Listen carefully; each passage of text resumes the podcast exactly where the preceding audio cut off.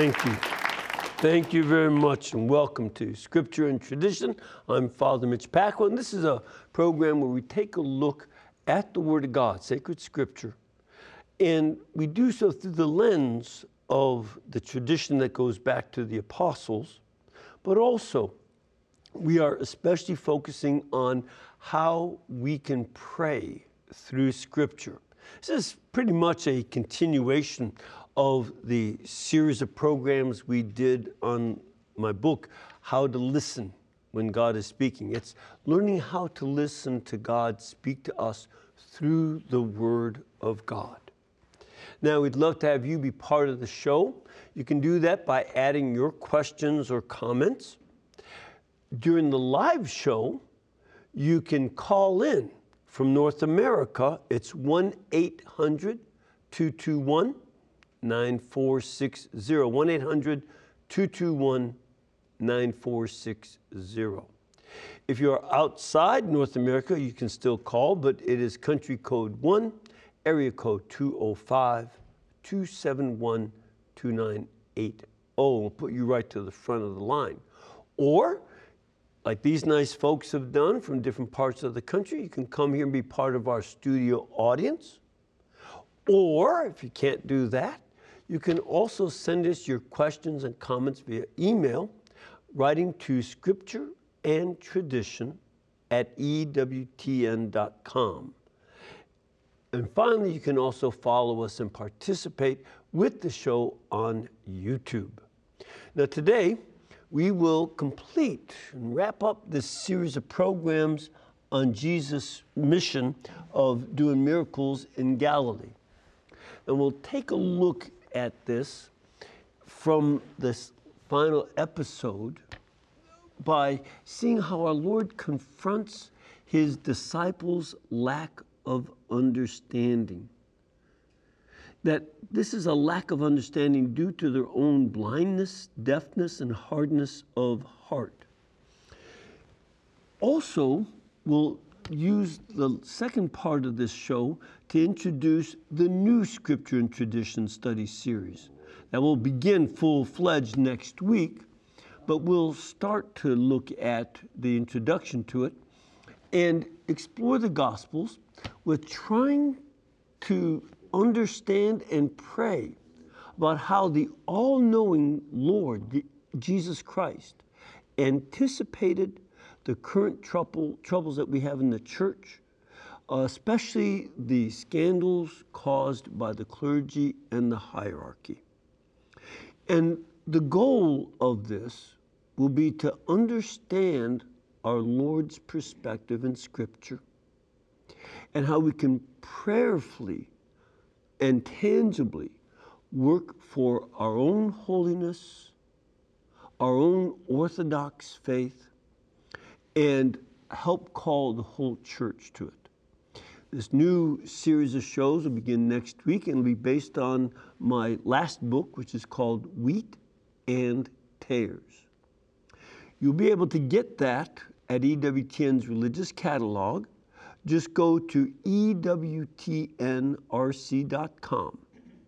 And the book Wheat and Tares is item number 81098. Of course, you can still get the other book, Praying the Gospels, Jesus' Miracles in Galilee, also at EWTNRC.com, where it is item number 52885. If you missed any of the past programs on that series, you can go back and watch them at our website, EWTN.com, or at our YouTube channel, youtube.com slash EWTN, or you can download the free EWTN app and see the archive programs there or the live programs too. All right, so let us now get to the material at hand in Mark chapter 8, verses 17 to 21, where our Lord Jesus confronts the apostles' lack of understanding. If you remember, right before this, they had heard Jesus say, Beware of the leaven of the Pharisees and the Herodians. They think he's talking about the, their failure to bring some bread with them. That's what they think. So we begin from that point. Being aware of this, that, that they thought it was bread they were missing, Jesus said to the disciples, Why do you discuss the fact that you have no bread? Do you not yet perceive or understand? Are your hearts hardened? Having eyes, do you not see? And having ears, do you not hear? And do you not remember? When I broke the five loaves for the 5,000, how many baskets full of broken pieces did you take up? And they said to him, 12. And the seven loaves for the 4,000, how many baskets full of broken pieces did you take up? They said to him, Seven. And he said to them, Do you not yet understand? This is very important, especially if you recall how the Pharisees were, had already asked for a sign. And now we see even the apostles don't understand. So let's take a look at this. First, notice our Lord uses a series of rhetorical questions. He knows the answer and they know the answer. But by asking it as a question form, instead of just telling them, people have to pause a moment and think about the answer. Yeah, I know that answer. And, you know, I messed up. That's why he asks questions. That's why parents do that with their children. Do you know where these cookies went? Another like questions.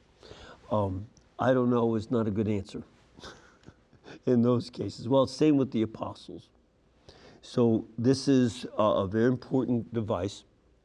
And he's trying to get them to move away from worrying about the lack of bread and he wants them to understand that he's warning them about the influence of the Pharisees and their lack of faith, and the Herodians with their political concerns. Two things that are still relevant for us today. And notice how the Lord, again, asks rhetorically uh, each of you know the group are you hard of heart? Are you blind? Are you deaf? And these questions go back to Mark chapter 4, verse 11, when Jesus said to the apostles, To you has been given the secret of the kingdom of God, but for those outside, everything is in parables so that they may indeed see but not perceive, and that they may hear but not understand. So, this is something that he had said about the crowds, but he was explaining the parables to the apostles. And even after all of that personal and separate teaching, what he taught the crowds, he left unexplained. But he would go back and explain to the apostles again and again. And they still did not understand. This is very important. And they have the secret of the kingdom of God. He's been teaching them that. And they still don't have the ability to see. That's why he asks the question the rhetorical question Are your hearts hardened? Is that what it may? Remember, the parable back in chapter 4 that this follows is the parable of the seed that fell some on a path, some on rocky ground, some among the thorns, and others uh, seed fell on the good ground. And he's asking them very serious question. Are you hardened like a pathway that's been stepped on? Are you hardened like rocky ground? Are you full of thorns that choke out my word? This is the kind of question he has to ask. And it's very important because in the next part of the gospel, we will see very serious incomprehension by the apostles. And that's one of the topics we'll be taking when we go through wheat and tares. So it's obvious that they did not, you know, understand. And this is uh, something that they're, they're unable to see. And if you remember back, it wasn't the first time he asked them about their hardness of heart. Think back on Mark chapter 6, verses 49 to 52. This is when they saw Jesus walking on the sea and they thought it was a ghost and they cried out, for they all saw, saw him but were terrified. But immediately he spoke to them and said, Take heart, I am, have no fear. And he got into the boat with them and the wind ceased. And they were utterly astounded, for they did not understand about the loaves, but their hearts were hardened. This is a very uh, terrible thing to have the Gospels say, and that's how they're remembered. That even when they see Jesus walk on water, they don't understand. They didn't understand the miracle of the loaves and fish and their hearts are hardened. And this is something that is said of the apostles. And so this is a very uh, crucial point. It's obvious that when our Lord asks them here in chapter 8, do you understand? The answer is no, they do not.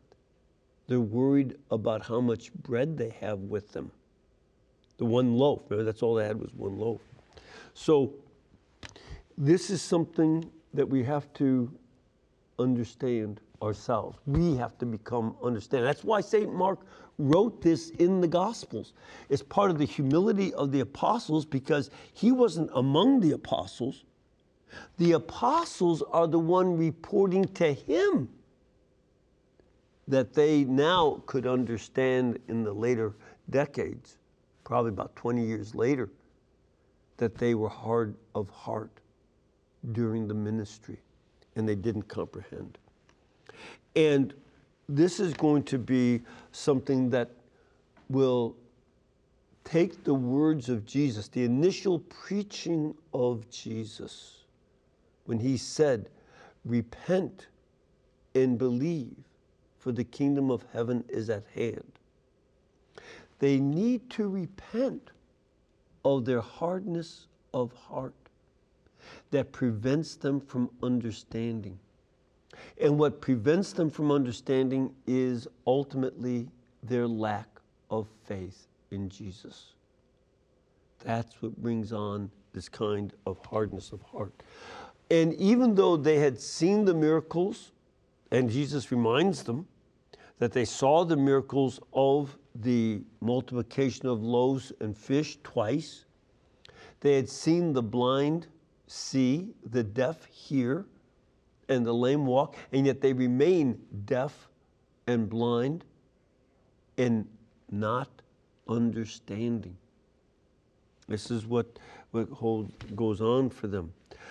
And ultimately, and this is going to be one of the points, especially in the structure of Mark's gospel, this explains why Jesus, our Lord, told the people who got healed or exorcised, don't tell anybody. Because the miracles will not give you a deep enough understanding of who Jesus is. We become like the Pharisees and we accept their leaven. If we say, well, if I could only see a miracle, then I'd believe. A lot of people still say that. And that's not true. It's just not true.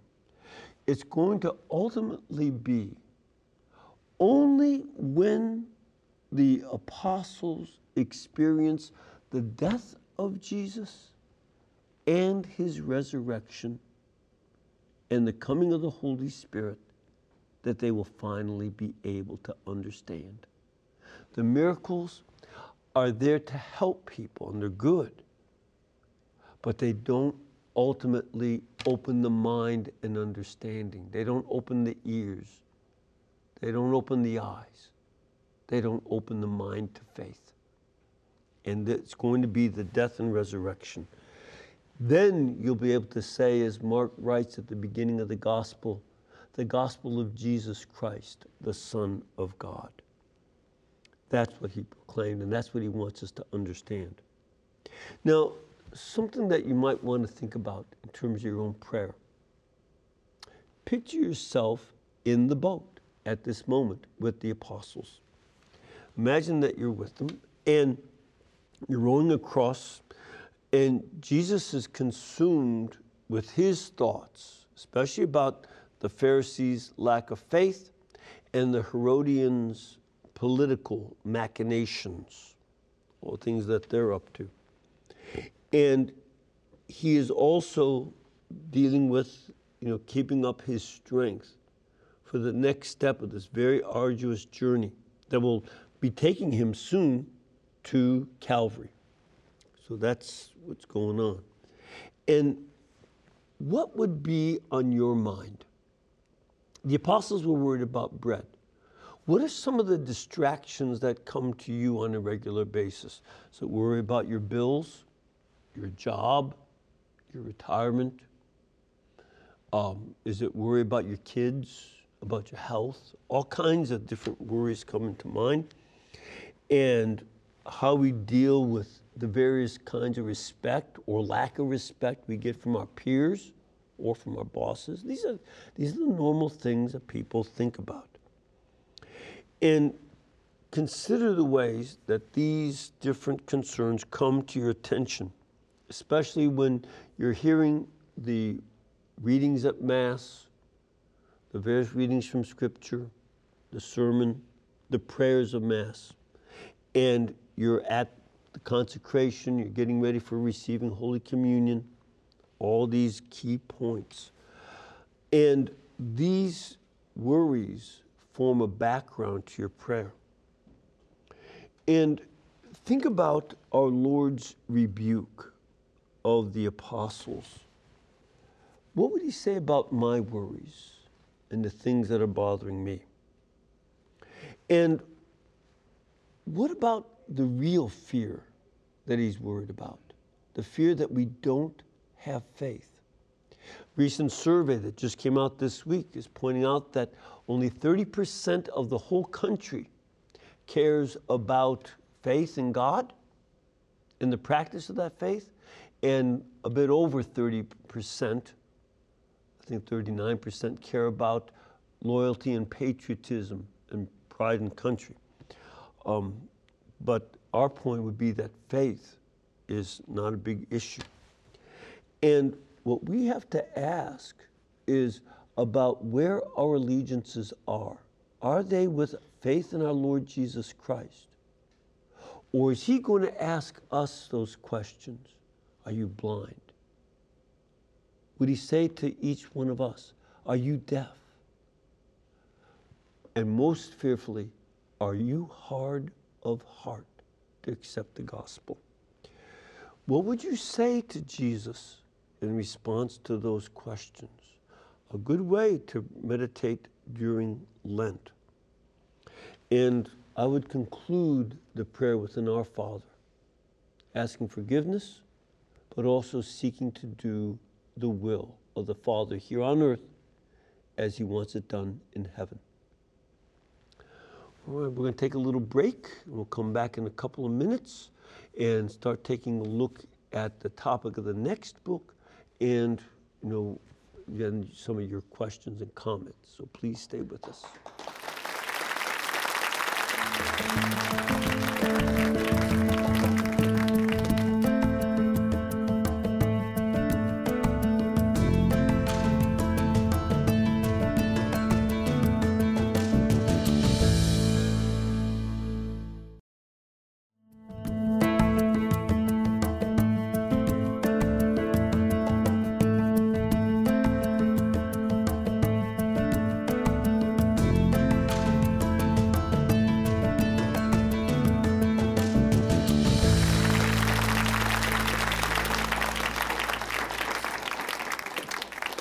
Right, welcome back. Uh, the next series that we're, we're going to be going through will be on a book I wrote called Wheat and Tares Restoring the Moral Vision of a Scandalized Church. Again, you can get that at ewtnrc.com. It's item number 81098. But it's something that uh, I wrote for a variety of reasons. Uh, in fact, I used that time of the pandemic, you know, when things were slowing down a bit to get this book written. But it had been on my heart for some time. You know, the number of surveys, I just mentioned a survey that came out this week saying that interest in religion is down to about 30%. And the number of people who even believe in God has gone from the 90 percentile uh, back in the 80s to closer to 60%. You know, uh, eight, well, 80% to 60%. Uh, it's, it's really gone down. And there are a lot of issues at stake, a lot of issues. Um, you know, one of the reasons that we see uh, very low trust in clergy has, and there are a variety of reasons you have to take a look at. But so, there have been plenty of clergy who started denying traditional Catholic teaching. And you have people say, well, if the clergy don't think that it's very important, I don't think the church, the Bible, or the clergy are important. We have bishops and priests who don't only question church doctrine, but sometimes outright deny it. That's a reality. And when priests and ministers teach in a way that is contrary to the church's official teaching, whether in scripture, in the magisterium, or the catechism, again, people say, well, if they don't believe in this, why should I stick around? There's no reason. That's just good sense. And some of these guys were saying, well, these some of these issues, especially on sexual morality, don't really matter that much, not that big a deal. And so people say, well, then I'm going to walk. That is just going across all lines of the, it's not a Catholic issue, it's an issue of uh, Christians and Jews across the country and throughout the West. And this is something that uh, people oftentimes refuse to even try to live traditional Catholic teaching and morality because they feel it's hypocritical. And they, they don't want to be hypocrites, so they say, well, if I can't keep the church's teaching and the priest or the minister doesn't teach it, you know, then I'll just skip it. At least I won't be a hypocrite. I'll be committing sin, but at least I won't be pretending that I'm a good Christian when in fact I'm not. But then another very, very serious cause for people's loss of confidence in the clergy has been the series of sexual abuse scandals and financial scandals. Again, this is not just a Catholic issue. I would say that in many ways, the news media especially targeted the Catholic Church. There's no doubt of that in my mind. But it exists outside the Catholic Church. And it exists not only in the church, it's a problem among doctors and other professionals. It's a huge problem in the public schools. So that, uh, you know, the, at this point, you know, while, while Catholic clergy, about 3% of Catholic clergy were engaged in the uh, abuse of minors. That's what it was, 3%. In the public schools, in the 90s, it was 9.4% of teachers and administrators were involved. And today, it's closer to 14, it's a little over 14%. So this is in a culture where sexual abuse of children is widespread, not only among the professionals, but even more so in homes. That's where the majority of it's going on. It's a huge issue throughout the culture. But the clergy were not much better than what was going on among school teachers and faculty and administrators or in the general culture. And as followers of Christ, we have uh, you know, a call to be even better. Now, for that reason, a lot of people lost their trust in the clergy and in the hierarchy for not dealing with it.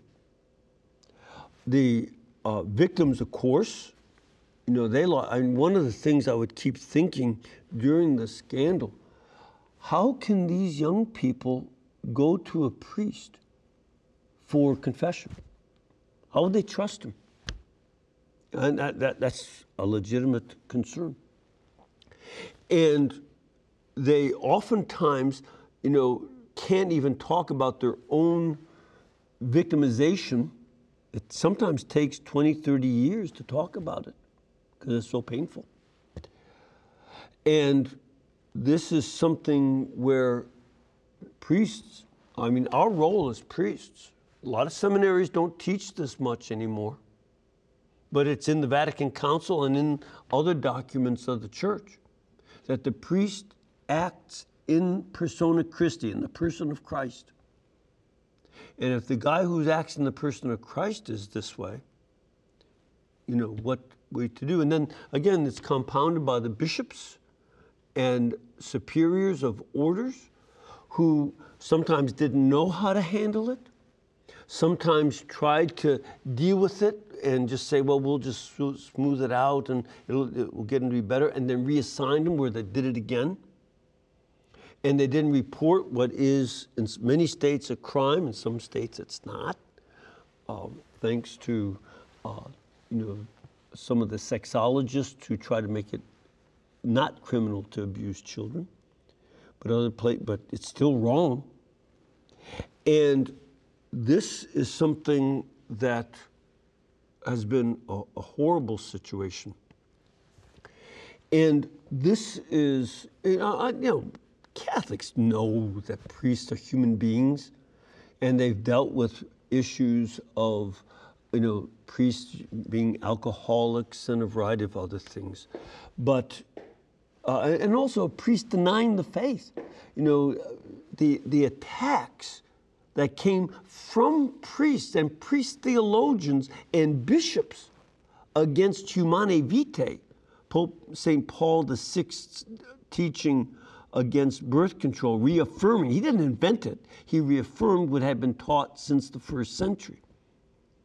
But that certainly was a, a factor in people, you know, realizing that the priests are not concerned with the church teaching, and it opened the way for them to give themselves permission to disobey it. And this is something that the church has had to deal with a lot of damage.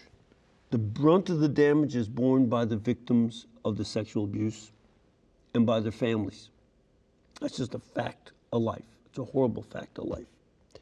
Um, the families oftentimes trusted clergy, trusted the priests, and you know, and the kids did, and their trust was abused as they were physically abused and sexually abused. So there's a lot of turmoil, a lot of anger against the priests who did the abuse and against the bishops and superiors that didn't address it correctly. Sometimes they seem to act more like corporate officers than as pastors. That happened. And this, uh, sometimes priests, I mean, people, you know, because of the way it was oftentimes treated in the press, that we were treated like we're abusers as well. You know, as complete strangers at the airport, about three times for me, and I know it's happened to other priests when we're wearing clerics, that people will, uh, you know, like one lady said, well, abuse any kids today, Father? I mean, and that's happened, to, you know, more than uh, three, four times, I remember four times now. Uh, other priests too, so that this is embarrassing for us and causes us shame, but that's not nearly as big an issue as it is for those people who suffered it. So what I want to do in this book is deal with an approach to the problem. There, there are many approaches that have to be dealt with. A lot of them are outside of my ability. There's need for psychological counseling. There's need for financial uh, concerns to be addressed and need for the law and law enforcement to be involved when there is a crime. Uh, all this so that, uh, and, and really the church has made great strides. I don't know if you remember, but um, Bill Donohue has written a book about the incredible change that has happened and that the number of new cases of such abuse is almost flatlined. It's very few anymore. A number of old cases come up, but new cases are very rare because it is being addressed. But those legal, financial, and psychological concerns are extremely important. But there's another level, and that's what I'd like to address in this book. How do we approach this in prayer? Father General of the Society of Jesus, Father Sosa, uh, has asked us Jesuits in particular, as one of our tasks, to help the church deal with the sexual abuse crisis in a spiritual way, to help people to lead in prayer in this regard. He sent a letter to us calling us to help do that. And that's something that we, we need to do, especially to help the victims and their families to deal with the spiritual problems that they have. And then to also, you know, I've given a couple retreats, including to priests, using this material to help us priests to be alert to our own need for spiritual conversion and growth. And to help us all spiritually understand dealing with the failures, but also coming to Christ with the pain that this all causes. It's something where we want to meet Jesus, especially in his passion, his suffering, and his death, so that he will be the one that ultimately heals the victims and heals the rest of the church. So that all the issues of that have to be dealt with in terms of justice are addressed and dealing with these problems that are caused psychologically with the help of psychologists and doctors but then for ourselves to make ourselves available with the gospel so that Christ can enter into the depths of the church's pain at this point in history and call us to healing and grant us a healing only He can do. This is something that is very, very important. So that's why I wrote this book. And we'll begin with the apostles' failure. We just took a look in Mark chapter 8, the apostles' hard heartedness and failure to understand. We'll see a lot more detail about that as we go through this material. Okay? So that's that's the plan for the next few months. All right, I'll stop there and I'll let's take a look at a caller that's coming. We have Maria calling from California. Maria, are you there? Yes, Father, I'm here. Yes, what can we do for you? Uh, in last week's show, you mentioned the scripture passage from the Old Testament mm-hmm. when God swore to the Israelites they will never enter his rest. Does that mean they're going to hell? What does uh, not entering God's rest mm-hmm. Okay. This is, um, you know, first of all, this is from Psalm 95. And that is addressing a specific issue. When the Israelites tested God at Massah and Meribah, this is, you can find that in the book of Numbers. Uh, I forget the exact chapter right top of my head, but the Lord, the people tested God because they didn't have enough water. And he said, and also when the people sent spies into the land, and this and all the spies except for Joshua and Caleb said we can't go into that country. I know it's the land that God promised us, but the people are big and they have walled cities and we can never take it. So we, we don't want to go. And the people rebelled. Because of that, that generation had to wander in the wilderness, the desert of the Sinai, for 40 years.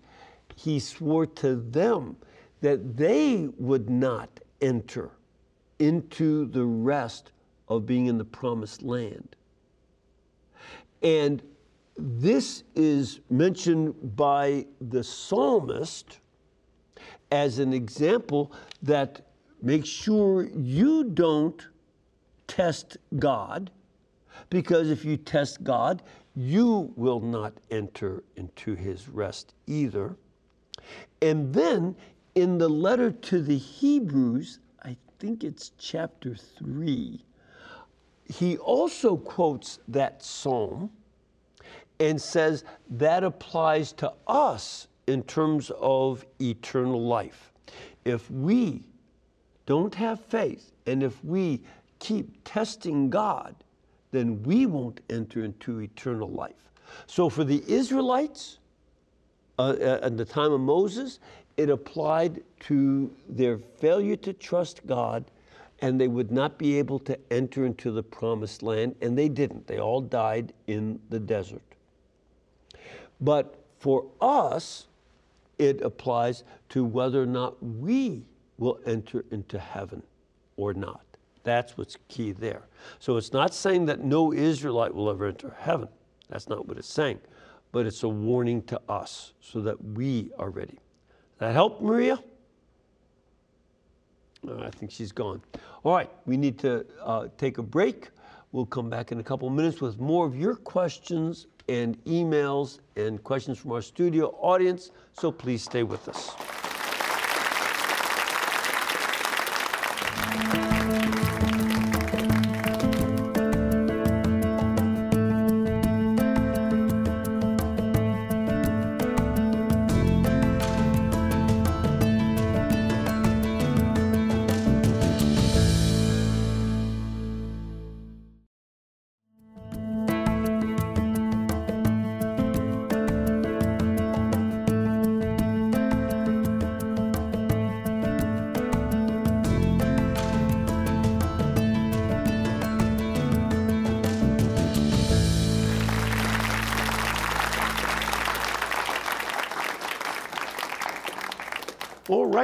Now, tomorrow, I'd like you to join me for EWTN Live. That'll be Wednesday night at 8 p.m. Eastern Time. We'll be talking with the Senior Director of the Institute for Faith and Freedom, Dr. Paul Kengor. And we'll be discussing the, the life and conversion of Bella Dodd, a member of the Communist Party who tried to destroy the Catholic Church from within by filling seminaries with communist sympathizers. So we'll take a look at that and her conversion as well. That's the most important part. All right, so now let's go to a call. We have Kay in the great state of South Carolina. Kay, what can we do for you? Yes, good afternoon, Father. I had a, I went all through Catholic school, and I had a, a, prof- a teacher in theology only in eighth grade. He at that time was chaplain at a state prison, and he said to us that he has never met a person that committed a mortal sin. And that has stayed with me all this time, and I, I just don't. I like your take on that. Well, first of all, did he say? Uh, did he did he point out where this wonderful community is? Yeah, it's a state prison in Rahway, New Jersey. It was a state prison, and nobody had committed a mortal sin. That's what he's. He don't think anywhere he had ever met anybody that committed a mortal sin. And I was thinking there are so many things that are required to commit a mortal sin that maybe that is possible. Well, now let's let's take a look at that though. Um, you know, uh, first of all, that would if that were the case, that would mean there are a lot of people incarcerated there who are innocent because a lot of them are accused of very serious crimes. And if there are that many people who are innocent of committing crime and serious crime, then maybe it would be possible that they don't have mortal sin. But, you know, for instance, uh, the difficulty, I don't know that I f- would find it so difficult uh, to, to, to commit mortal sin. Um, let, let's take the most gross case. If somebody commits a murder, would that be a mortal sin, Kay? Um, yeah, but Father, one of the requirements is that sufficient reflection. And a lot of these people really don't think it through, and they don't have the, you know, like the person that shot up that school yesterday. That person was crazy. So How, wait, wait, whoa, You know? whoa. We don't know that. We don't know No, if the, the mental state of that person. right, We don't. And here you have someone who had called a, fr- in that case, we know that he called a friend and said, I'm going to die today, and you're going to read about it in the news. Remember that? And that he drew out directions and, uh, and made drawings of the school that person had attended. It sounds like forethought to me.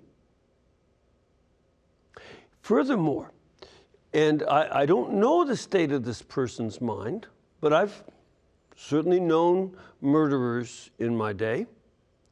And one of the questions that I think if you asked any, almost any murderer, at least the ones I've met, would you want someone to kill you? Would you want someone to murder you? And usually they don't. Same thing with thieves. I don't know how many thieves you know. I've come across a few in my day.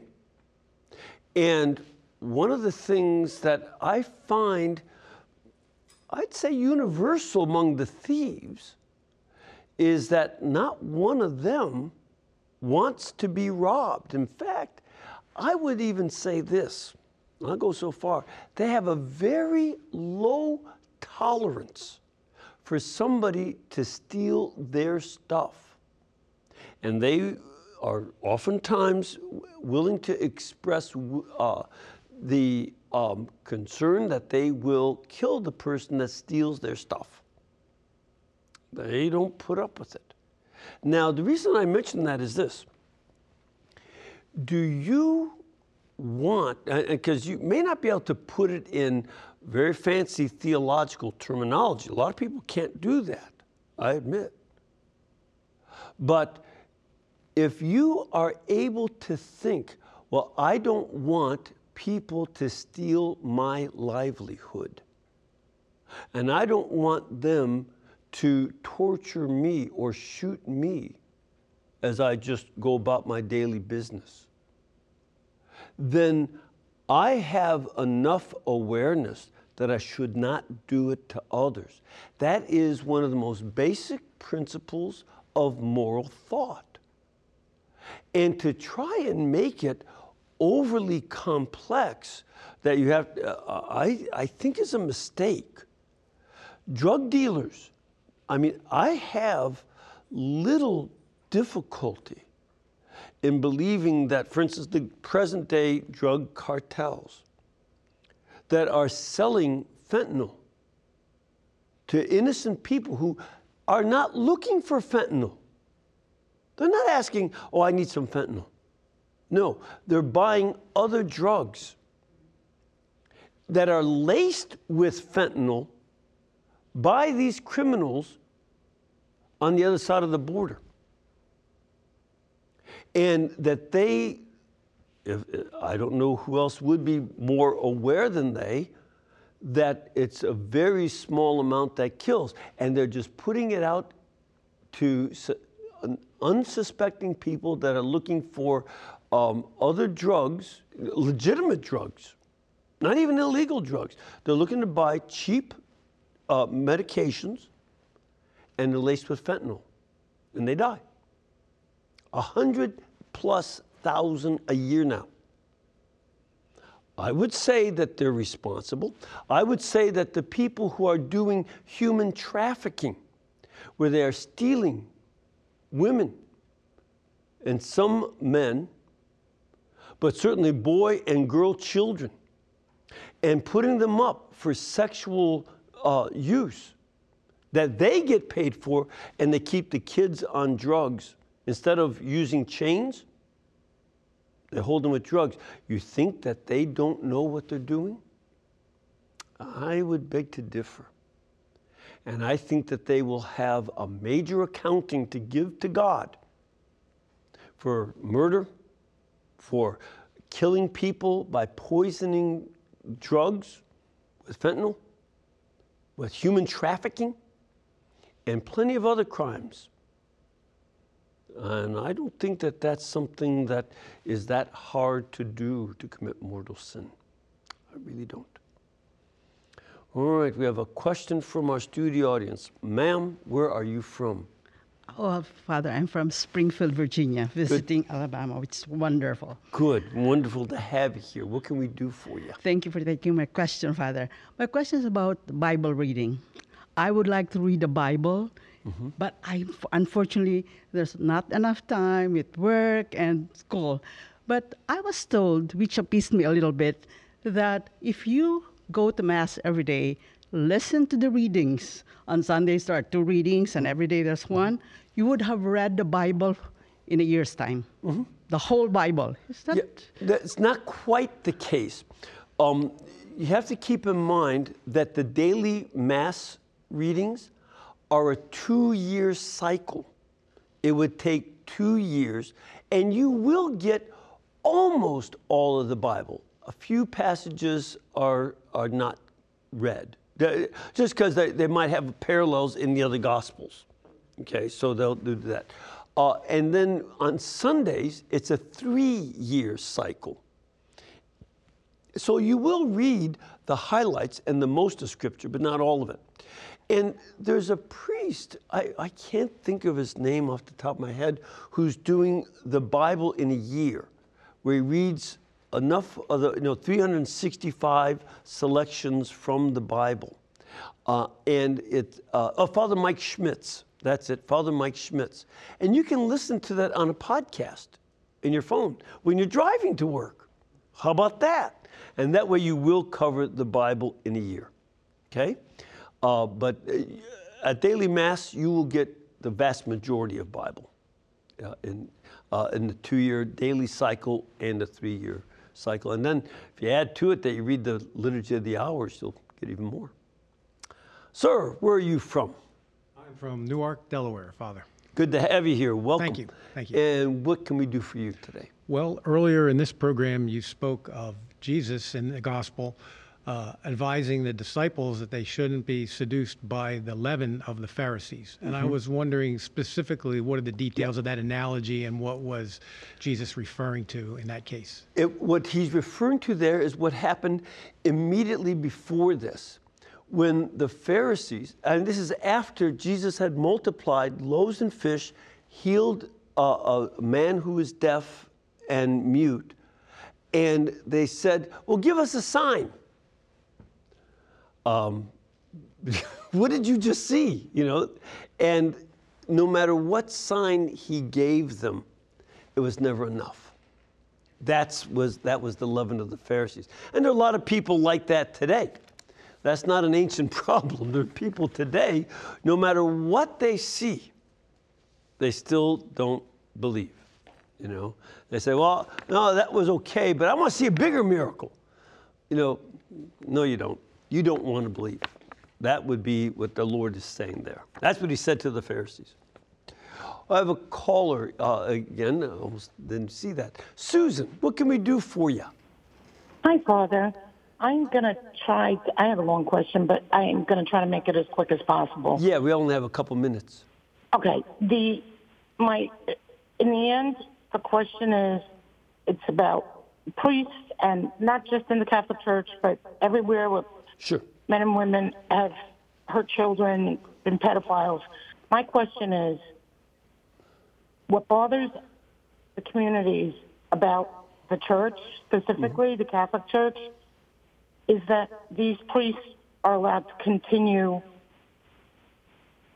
to give sermons in the church and to continue to be a mm-hmm. priest. Mm-hmm. Long story short, I tried to kill myself once a long time ago. Mm. I truly wanted to die. I begged God not to save me, to forgive me. At the moment I pulled that trigger, I could see the apparition of Jesus, and my life changed after that. Good for you. But at the same time, by all rights, I should have been dead.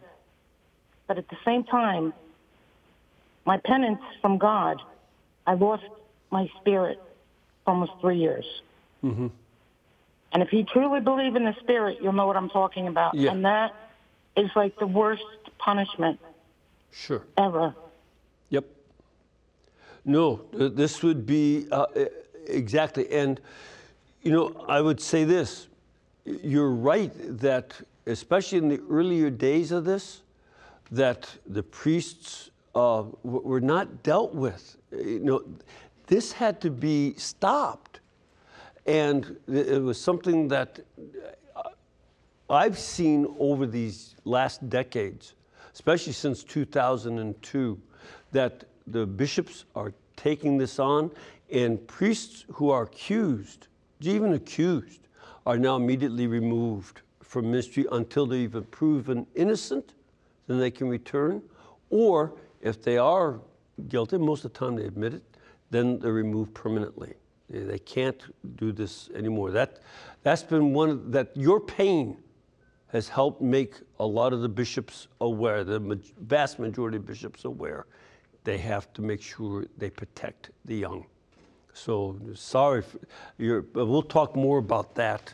Um, right now, I'm flat out of time, but we'll be praying for you and others. So may Almighty God bless you and keep you all, the Father, the Son, and the Holy Spirit, and guide you in all of your ways by His peace. Thank you, and God bless you.